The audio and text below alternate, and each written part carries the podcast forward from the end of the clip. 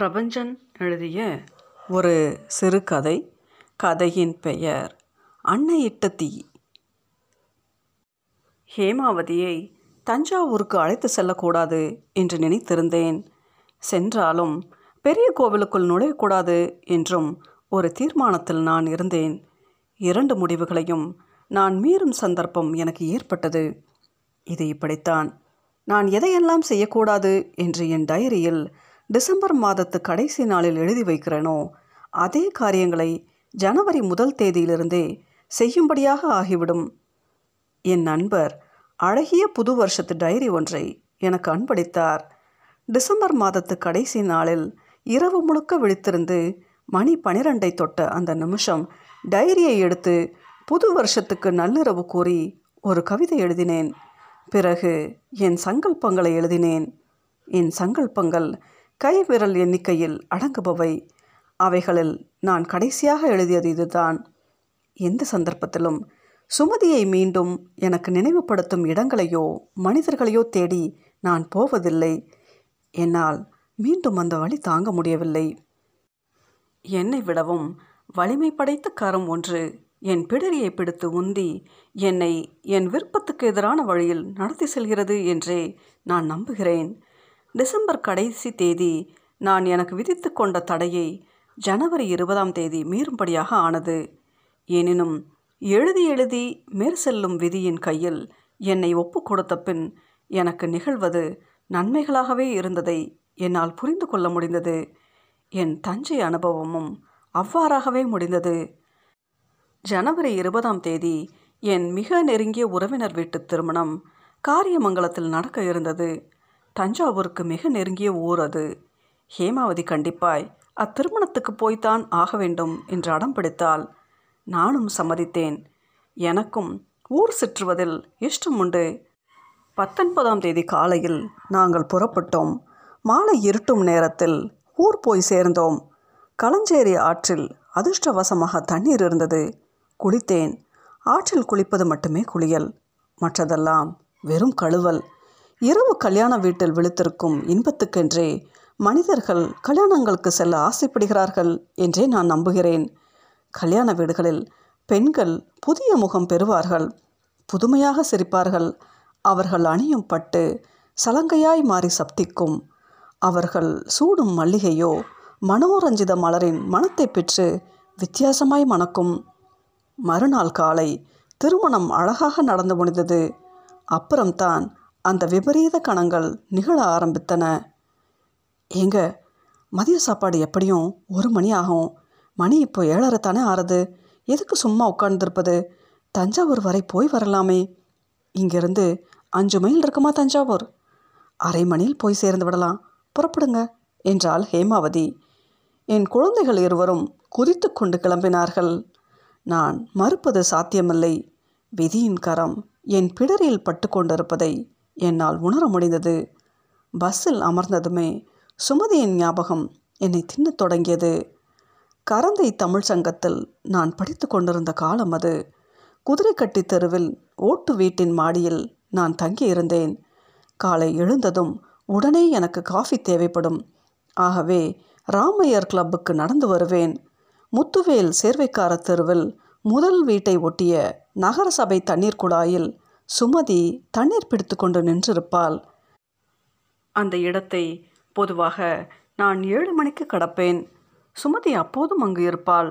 எனக்கு காலை நான்கு மணிக்கு விழிப்பு தட்ட ஆரம்பித்தது. ஐந்து மணிக்கு ராமையர் எழுந்திருக்கும் முன்பே கூட நான் அந்த இடத்தை கடந்தேன்.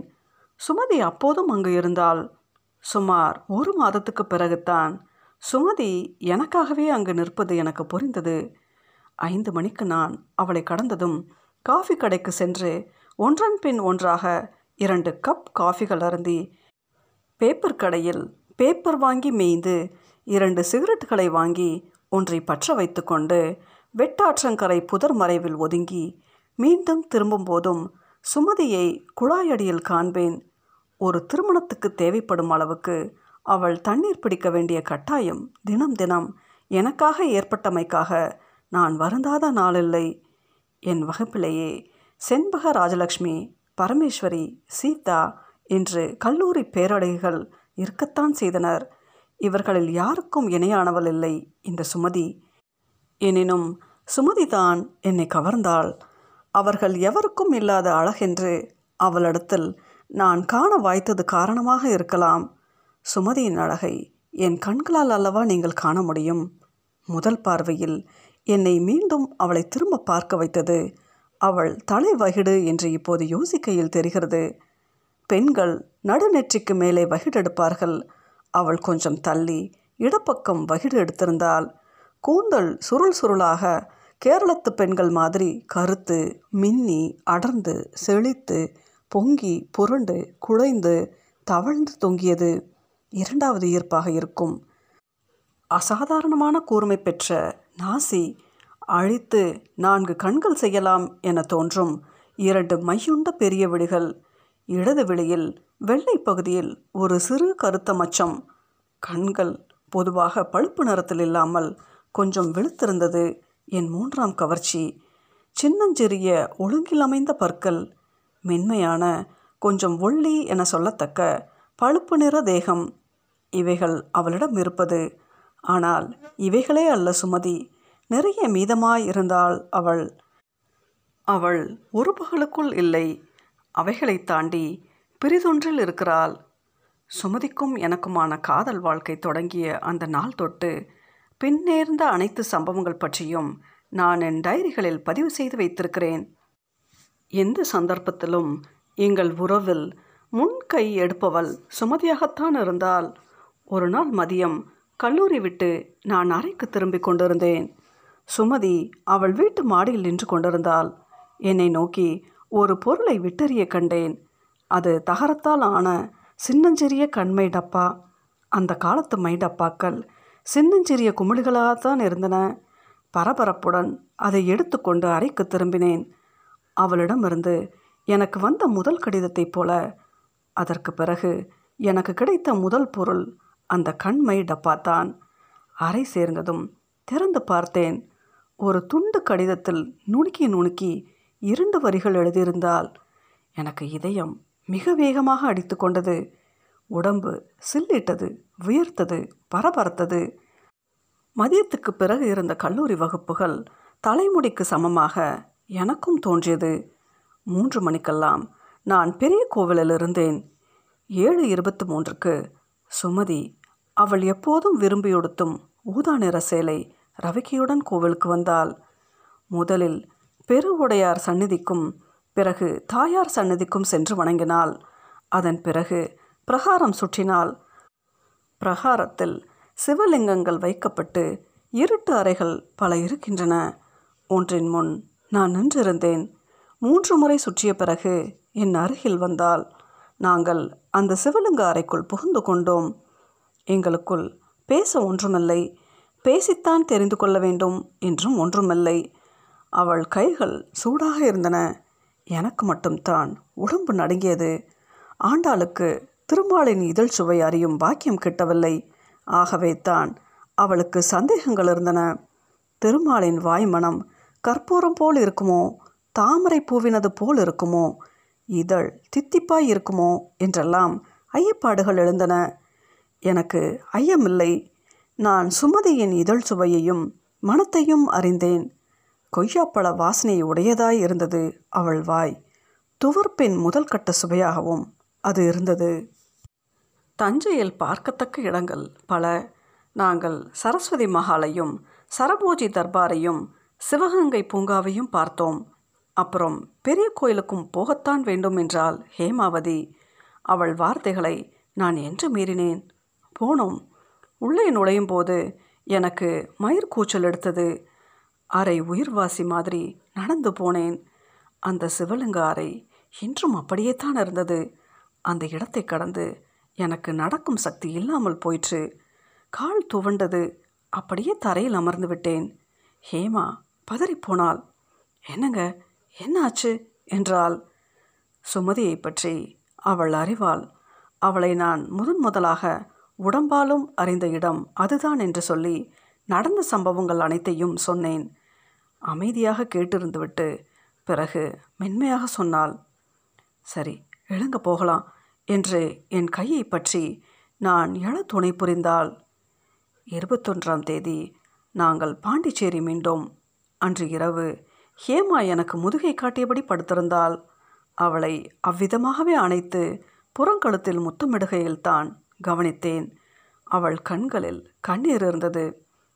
எதற்கு அழ வேண்டும் ஹேமா? அவள் மௌனம் சாதித்தாள். நீ விரும்பியபடித்தான் ஒரு மாற்றத்துக்காகவும் இருக்கட்டும் என்று தஞ்சாவூருக்கு போய் வந்தமே. அப்புறம் என்ன குறை? அவள் கரகரத்த குரலில் சொன்னாள். குறைதான். தஞ்சாவூரில் நீங்கள் என்னுடனா இருந்தீர்கள்? சுமதியோட தானே? மனம் முழுக்க சுமதி அல்லவா சுமந்து கொண்டு தெரிந்தீர்கள்?